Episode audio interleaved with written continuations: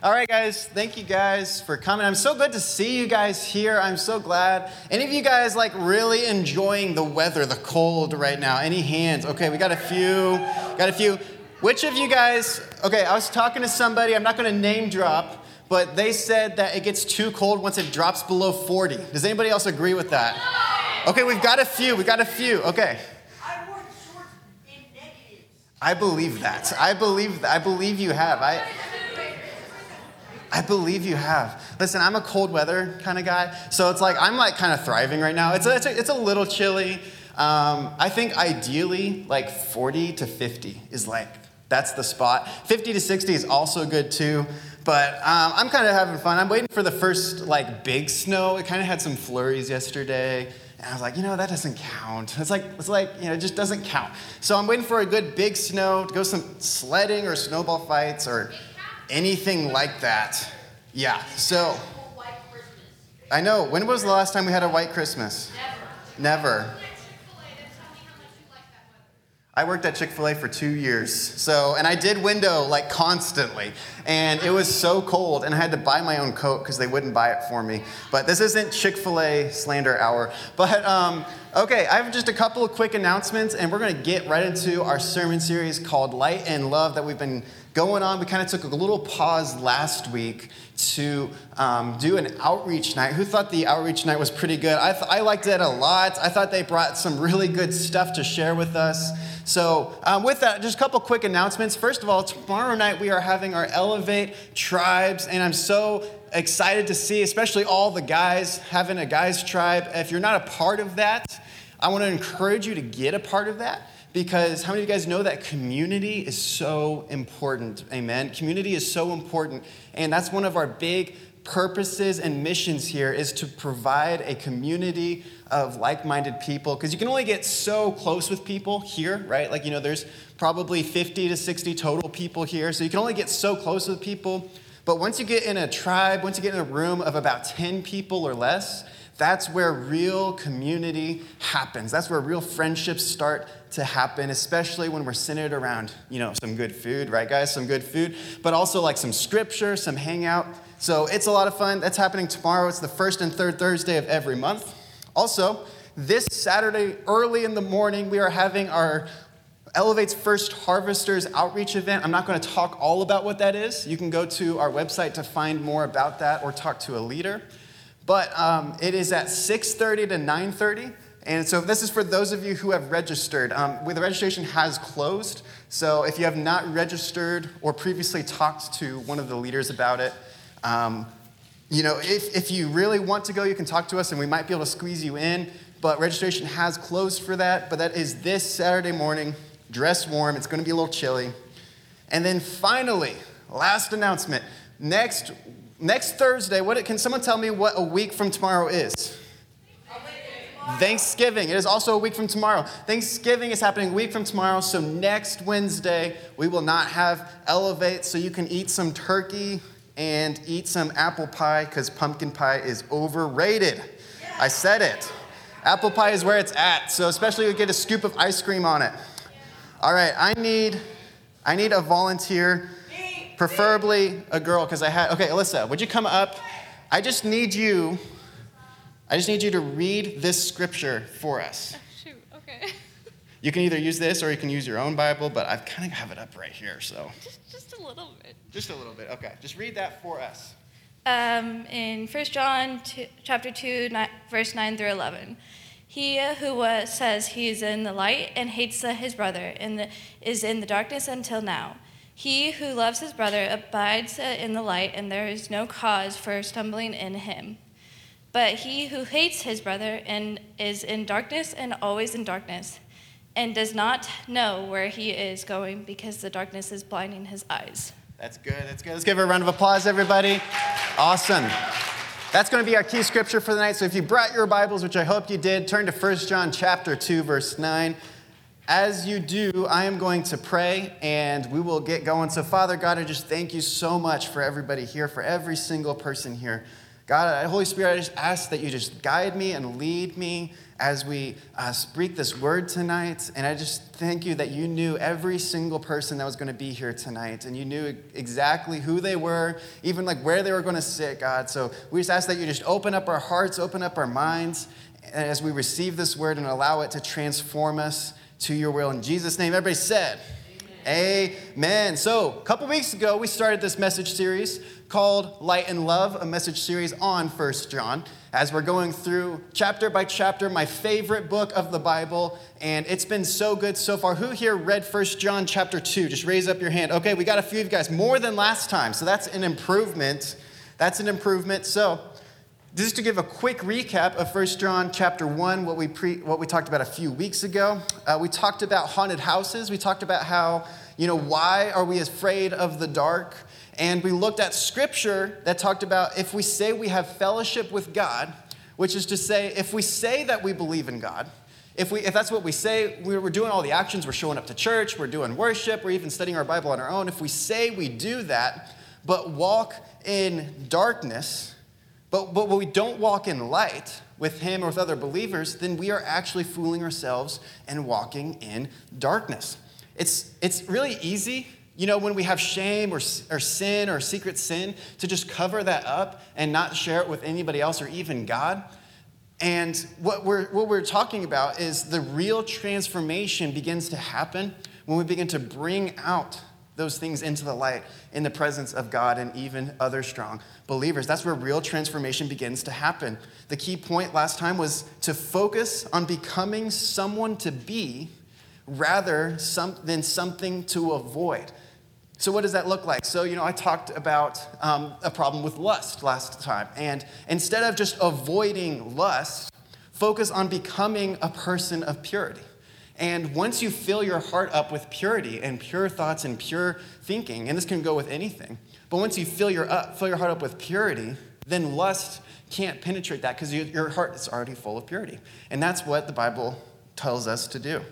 And I went over John 1:5. It says, the light shines in the darkness, and the darkness did not understand it, overpower it, appropriate it, absorb it, and is not receptive to it. So there is freedom when we walk in the light. Amen. That's what we're talking about. There's freedom when we walk in the light. So our key verse, I'm going to read it for everyone.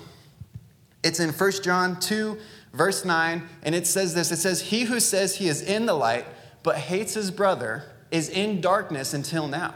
He who loves his brother abides in the light, and there is no cause for stumbling in him. But he who hates his brother is in darkness and walks in darkness and does not know where he is going because the darkness has blinded his eyes. So how many of you guys are willing to admit that you have ever hated somebody you have never met? Okay, we've got a few people. Okay, we're not doing that. But how many of you guys are willing to admit that you've ever hated someone you've never met, or you don't even know their name? You've never even seen their face? So I hope that's not meaning anything, but I'll take it. Okay, but I can prove to you that there is a good amount of you in this room that have had at least a small amount of hatred towards someone you don't know their name, you've never met, and you don't see their face. I can prove it to you. There's at least a good portion of you guys in this room that have hated somebody like this, okay? You guys ready for it? I want you to raise your hand if you are currently driving. Okay, I guarantee you that you have at least a little bit of hatred for people you have never met, you've never seen their face, and you don't know their names. I don't know about you, but I don't know, the hate is real because it's so funny. Oftentimes, I don't know their face or I don't know their name or whatever. And so I'll personify the vehicle that they're driving, right? So it's if there's a red truck that's tailing me, I'll be oh, stupid red truck. Or there's a Mercedes that zooms past me. I'm oh, that Mercedes is zooming past me.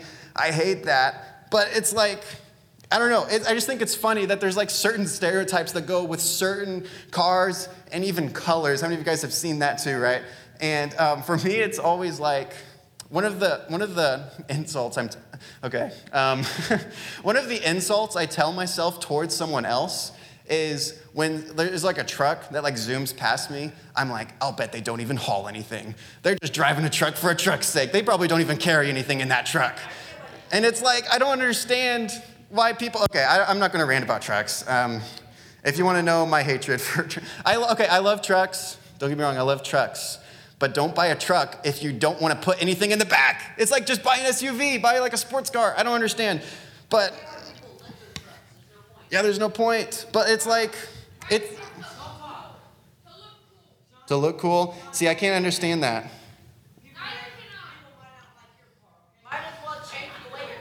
Hey, but I'm not pretending to haul stuff. That's all I'm trying to say. It's like, I'm not trying to look like a guy that hauls stuff. And it's like, just be the guy or don't be the guy. It's like, if you're going to have a truck, let me put my couch in the back of your truck. That's all I'm trying to say, okay? There's no previous animosity here, but that's all I'm trying to say. And it's like, I don't know.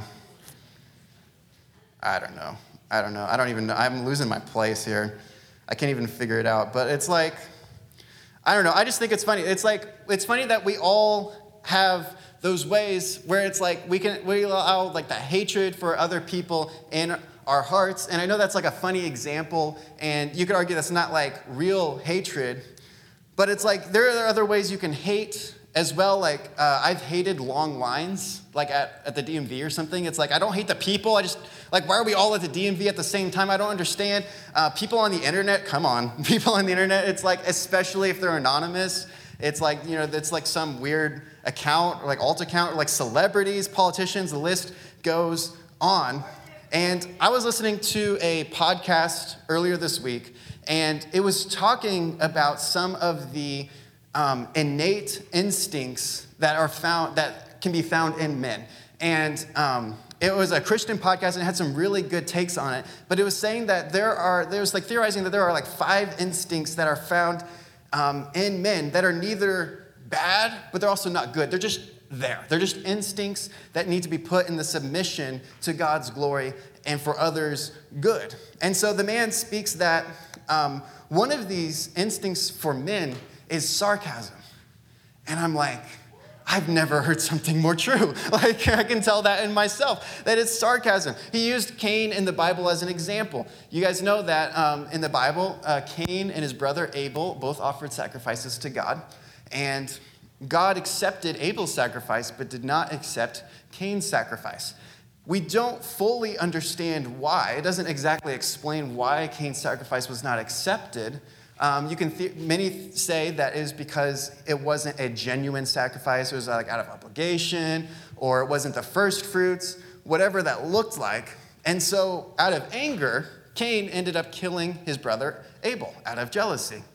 And here's where the sarcasm comes into play here.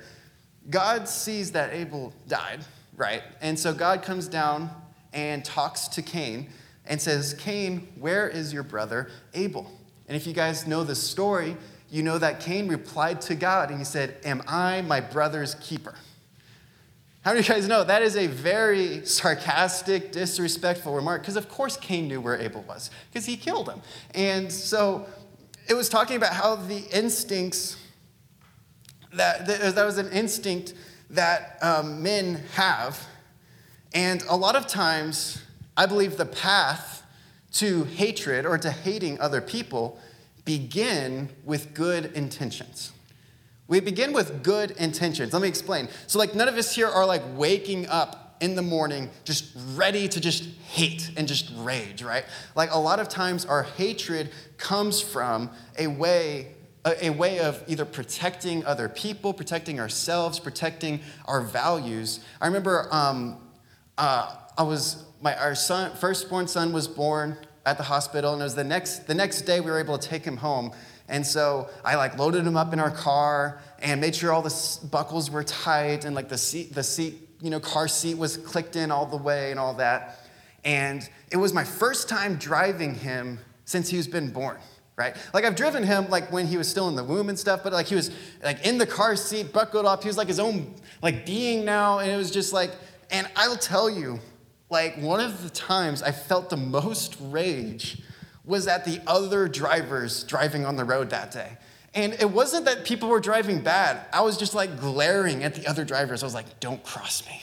This is not the time. Do not swerve in front of me. This is not the time to do it. And it's because like that hatred starts from a form of wanting to protect you know, my baby and my wife and myself. And so that's a good instinct to have, but it crosses the line when it becomes hatred, dislike, and even unfriendliness. Even people who are unfriendly towards us. You know, and so in my devotional on Tuesday, it talked about this coincidentally. I'd say coincidentally loosely because I believe God works everything towards a purpose. And so to share with you my devotional, I took a quick video. So let's check it out. So yesterday, my morning devo took me to the book of Matthew in chapter 5, starting in verse 43. It says this. It says, "You have heard that it was said, you shall love your neighbor and hate your enemy. But I say to you, love your enemies, bless those who curse you, do good to those who hate you, and pray for those who spitefully use you and persecute you, that you may be sons of your Father in heaven." My devotional explained that the word enemies used in that passage of scripture right there is translated to as those who are hostile towards you, or more accurately, those who are unfriendly towards you. Oftentimes, for whatever reason, maybe this is just me, but maybe there's some of you out there that feel the same way, that it's almost easier to love those who hate you, to love your enemies, but it can be difficult to love those who are even just unfriendly towards you, right? And I think what the scripture is trying to say here is it's trying to say that we need to love those who not only hate us, but those that are unfriendly towards us or those that don't like us very much. It's very important for us to realize the darkness that might be in our own hearts when it comes to loving our enemies and loving our neighbors and loving our brothers and sisters. Because how can we say that we love God when we hate our enemy? How can we say we love God when we hate those who are unfriendly towards us? And God is always calling us closer. He's never putting shame on us or condemnation, but he's always calling us to love one another as we want to be loved because he first loved us. All right, I hope you guys enjoyed the little Devo time with Sean, but I want to go back with this knowledge of a little bit better understanding of what love and hate look like. And let's go back to our key scripture. Let's put up First John chapter 2 on the screen. It says, "He who says he's in the light." So again, let's look at that. He who says he's in the light, he who says he's a Christian, he who says he follows Christ. They go to church, they read their Bible, they participate in worship even. So he who says they're doing that, but you hate your brother, you hate your friend, or you hate that politician, or you hate whatever, you are in darkness. He who loves his brother abides in the light, and there is no cause for stumbling in him. But he who hates his brother is in darkness and walks in darkness and does not know where he is going because the darkness has blinded his eyes. And so the devotional I was reading continued to say, there's actually a commentary on this verse where it talks about that there is no middle ground between light and darkness. You know, there's in the spiritual realm, there's no middle ground between light and darkness. You're either in the light or you're in the dark. And that should be a warning light for us that it's not like you're kind of half in the light, half dark. You're either walking in the light or you're walking in the dark. And the same is true for love. You are either walking in love towards your brother or sister or towards your friend, or you're walking in hatred. That there's not a middle ground. You're either loving them or you're hating them. And it is essential to become people who walk in the light just as God is in the light. And so I want to bring up the main point from the last message, which is this, is focus to become someone to be instead of something to not do. And that's what this whole book of 1 John is about. It's to focus not just don't hate people, but instead become a person of love. Instead become a person that says, I'm going to choose to love people even when they are unfriendly towards me, even when they hate me, even when they're hostile towards me. I'm choosing love. I'm not just not hating because there's no middle ground. I'm choosing to love that person. And in the same way, I'm not just avoiding darkness, I'm choosing to be a person of the light. So instead of avoiding hatred, let's become people who are love. Let's become lights of the world. Our mission as the church is to become a beacon for others, and the light, and that beacon, that light, is a light of love. The Bible says that God is love. Everybody say, God is love. God is love. The Bible also says that God is light. Everybody say, God is light. That is right. God is light. And so the light of the church is the love of God expressed through us.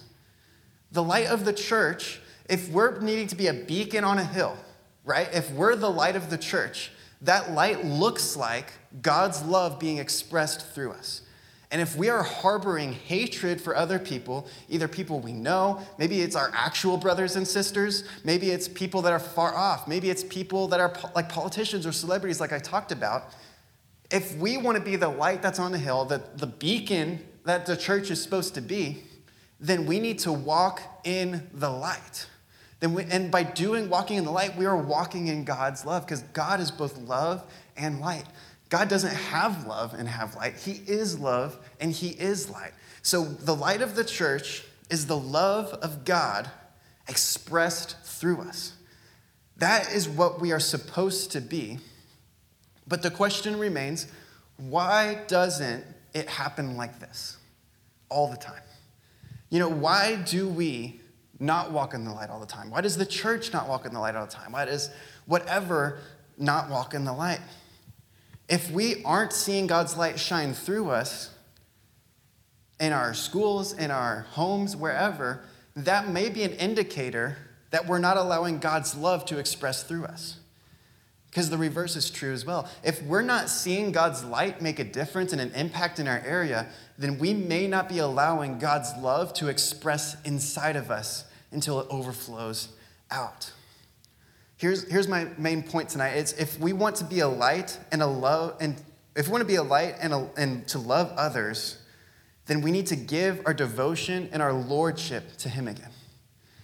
What does that mean? That means like if we want to be a light to people around us, to our coworkers, to our schools, to our families, to our parents, to our brothers and sisters, to our friends, whatever that looks like, we need to allow Him to express His love through us. We need to allow Him to have lordship over us and to fully devote ourselves to Him again. Because Jesus says that if you truly love me, you will keep my commandments. That doesn't mean we're going to be perfect. Of course not. But that just means He is Lord. He is our devotion. He is who we're fully devoted to. And I think the big problem with us lies at the root of our salvation and our rally point, where we rally behind our cause. Because, you see a lot of people, like especially people this age, that, we seek a rally point, like a cause to be behind, a mission, a place to be, and people to fight for. And you see stories of people doing that in a negative way, like joining gangs or movements or whatever that looks like. Not movements aren't bad, but like joining gangs and all that. Because we are built to rally behind a cause. And I think a lot of times we are putting that in the wrong places, right? A lot of times we're not putting that in Jesus. And He gave us a cause to rally behind in Matthew 28. It says, Jesus went right ahead and gave His charge. God authorized and commanded me to commission you. Go out and train everyone you meet, near and far. Go out and train everyone you meet, near and far, in this way of life, marking them by baptism in the threefold name, Father, Son, and Holy Spirit. Then instruct them in the practice of all that I've commanded you. I will be with you as you do this day after day after day, right up to the end of our age. This is our cause. This is our mission. This is our rally point. A lot of people call this the Great Commandment, right? Or the Great Commission. This is where we go. These are our marching orders. And I think many of us get caught up into the false rally points, that they're not necessarily bad things. It's just not the thing, right? It's just not Jesus. It's not the thing. And in our chapter of First John chapter 2, later down in verse 15, it says, do not love the world or the things in the world. If anyone loves the world, the love of the Father is not in him. For all that is in the world, the lust of the flesh, the lust of the eyes, the pride of life, is not of the Father, but is of the world. The world is passing away, the lust of it, but he who does the will of God abides forever. It's kind of like what Jackson was saying at the end of worship there, that it's like we have this like big feast that is like that we are tempted with to like just enjoy life, live fast, die young, right? And not that those things are necessarily bad. It's just not God, right? It's just not our rally point. And I think the trouble comes a lot of times when we misunderstand what being a Christ follower even means. We misunderstand what being a disciple of God even looks like. I think a lot of us, we can lose sight of it, that maybe we get saved one day, maybe it's at like a camp or a night just like this, and we go, we are like excited, we're hyped about it, but then, you know, life hits, it starts to fade, and we begin to go through the motions. And the danger is some of us, we end up like the person in the scripture that says we walk in the light, but actually live in darkness. And that's the danger. That's what I'm trying to tell you guys about tonight. Being a disciple, being a Christ follower is all about laying down your life to do whatever it takes to make more disciples.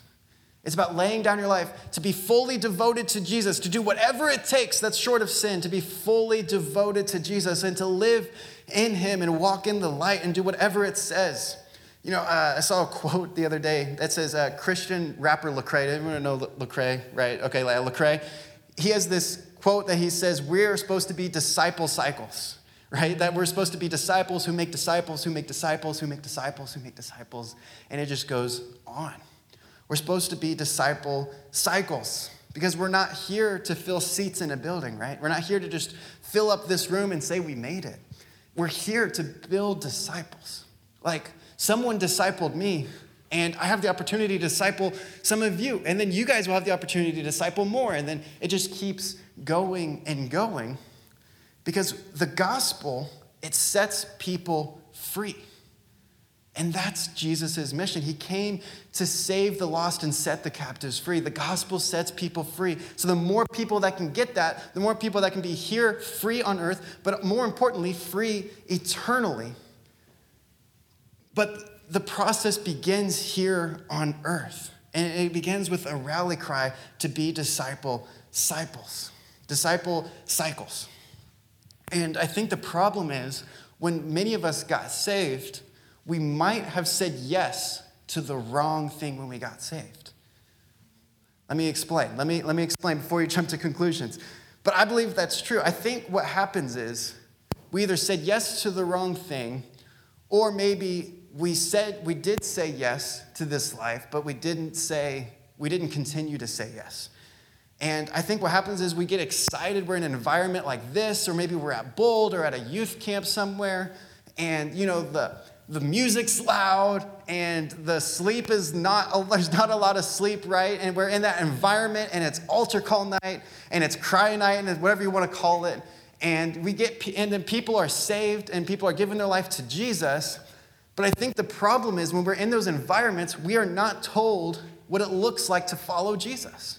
We're just told, follow Jesus, without any directions after that. And I'm not saying every environment is like that, but I'm just saying a lot of times we're told, follow Jesus, Jesus is good, and it will set you free, which is all true and great and good. But a lot of times we are saying yes to a moment, and saying yes to Jesus in that moment without saying yes to Jesus in our life. Because following Jesus is not one yes. That's the problem. I say yes to Jesus every morning, right? It's a continual yes. We said yes to an emotion or a feeling, or we were feeling good, or we said yes because our friends said yes. And too oftentimes we end up saying yes to a moment instead of a movement. We too oftentimes just say yes to an emotion instead of to a Lord. Right? Jesus is Lord. And a Lord is somebody that's like in charge. They're in charge over this area. They're in charge, you know, like I live in an apartment, so I have a landlord, right? They're in charge of the land that I'm living in. They're in charge of what happens in that apartment. As much as I would like to, like, listen, my apartment is so small. It's like, I mean, for 3 people, it's pretty small. And so it's like, I really want to, like, I've thought about how I would change this apartment if I owned it. Like, I would tear down this wall. I would paint these walls these colors. I would put hardwood floors in and all that. But I can't because I'm under the submission of a landlord, right? And so when the Bible says that Jesus is a Lord is someone who is supremely in charge. And that's who Jesus is. He's also our Father, but he is a Lord. And so when we say yes to Jesus, We shouldn't say yes to an emotion or to a moment, because how many of you guys know that's going to fade away, right? Listen, I've said yes to Jesus multiple times throughout my life. One of those times was at a youth camp in 2015. If I said yes to Jesus in that moment, if I just said yes to that emotion or that moment, how many of you guys know 7 years later, I don't remember a single thing that happened that year, right? I don't remember a single thing that happened at camp, maybe one thing. I don't remember the emotions I felt, I vaguely do. Those emotions have passed away, though. 7 years ago, I was a completely different person. If I had said yes to a moment or to a camp or to an emotion, that's long gone. But no, I said yes to a Lord. When you say yes to a Lord, you're in for life. And you have to continually say yes and put your emotions in submission. Listen, if you want to know what you said yes to when you begin to follow Jesus, I just want to challenge you, what falls first when conflict comes? Does your pride fall, or does your devotion to Jesus fall? What falls first when there's tension? Is it the bad relationship you're in, or is it your obedience to Christ?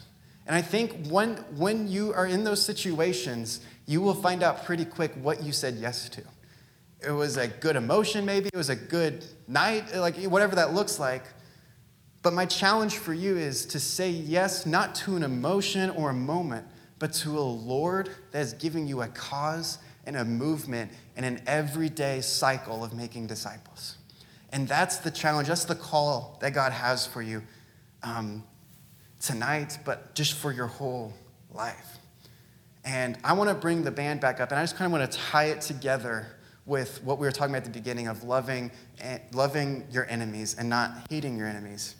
Because, like I said, when that conflict and that tension happens, we're in a moment where you can choose hatred. You can choose to not love somebody. You can choose to not let that spirit of love inside of you.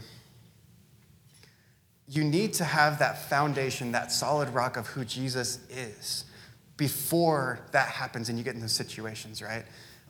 You want to have that solid foundation of who Jesus is before you walk into a relationship with somebody, with a guy or a girl. Because once you have that foundation of, I'm going to be pure, I'm going to be loving, I'm going to not drop Jesus for this person, then you have said yes to the Lord, and then you will be able to have that love for that person that starts off genuinely, not just an avoidance of hate. You'll have that purity in your heart genuinely, not just the avoidance of lust, because emotions fade, moments pass into memory.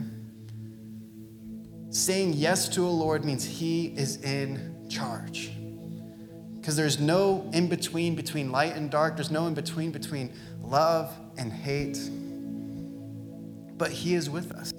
John chapter 16 says, I have told you all this so that you may have peace in me. Here on earth, you will have many trials and sorrows, but take heart, I have overcome the world. What's really cool is how God weaves things together, is because I have this in my notes long before I knew Abby was coming up on stage. I had this in my notes yesterday. And so he has given us this peace before us. He is with us, and he has overcome the world. And so what I want to do right now is I just want everyone to just bow your heads, close your eyes. We're going to turn the lights down, whatever that looks like. I just want to give everyone here a chance to respond. And some of you, you might have said yes to a moment. You might have said yes to Jesus before, but you've never said yes to him as Lord. You're getting only half Jesus. The good thing about Jesus, the amazing thing about Jesus, is that he is perfect.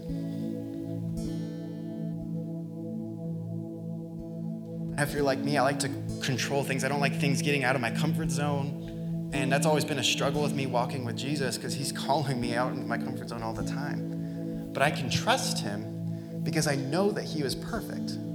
And I know that even if it makes me uncomfortable, I know it's for the good. It's for my good and his glory. And so I don't have to worry about if he's a good Lord or if he's a bad Lord. Like my landlord, sometimes they're not great. But he is a perfect Lord. He's not just a good Lord. He's a perfect Lord. And some of you here have never responded to Jesus in any way. And so I just want to leave this opportunity for you. That God does guide us with our emotions, but that's not the only way. And so if you don't feel like you're ready to respond to Jesus yet, that's fine. Pray about it. Talk to God. Talk to him tonight. But I do want to leave that door open for you right now, that if you just want to respond to him in this environment right now and just say, yes, Jesus is Lord over my life. I just want you to just boldly raise your hand right now. Say, yes, Jesus is Lord. I make him Lord. Maybe this is my first time. Maybe this is my 1,000th time. I say it every day.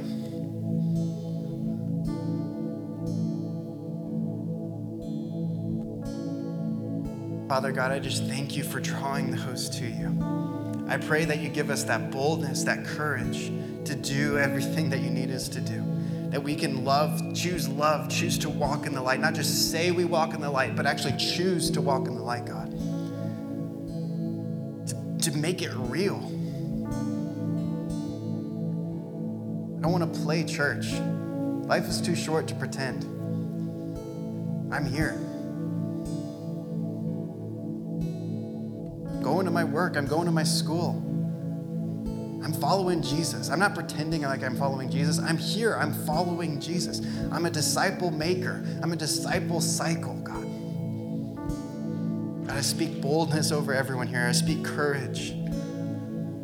I speak life change over everyone here. I speak breakthrough. And Jesus, we just declare you as Lord. We just declare that over all of us here. In Jesus' name. Let's all stand up. We're going to worship one last time tonight.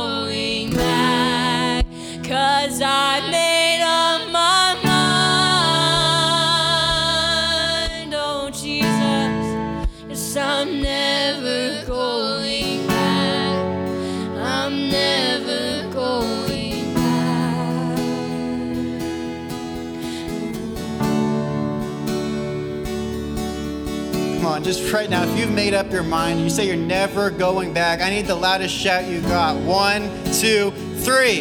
Yeah! Woo! It's awesome, guys. Let's give God a round of applause for what he did tonight. Awesome. So good, you guys. Listen, once God has a hold of you and once you make Jesus Lord, like your whole life should change, right? Like you have boldness to do what he needs you to do. Like it's going to be uncomfortable, yes, but it's going to be so good. And I can test, if I had time, I'd tell you guys all the things, my uncomfortable moments I've had with God that have led to amazing good things. He has not left one undone. So I'm so excited for you guys. It's going to be so good. But tomorrow night we have tribes. If you made your decision to follow Jesus and make him Lord, tell your tribe tomorrow night, please. You guys need the community. Community is so good for you. And we've got Harvesters on Saturday. Let me pray real quick. But Father God, I just thank you for what you've done tonight. I thank you for who you are and for the love you have for us. I just pray that this continues inside of us as we go throughout our week, go throughout our school and our holidays. And we just praise you and we thank you in Jesus' name. Amen. Let's give God one more shout of praise. Yeah, it's awesome. All right, we won't see you next week. No Elevate next week, but the week after, you guys are dismissed.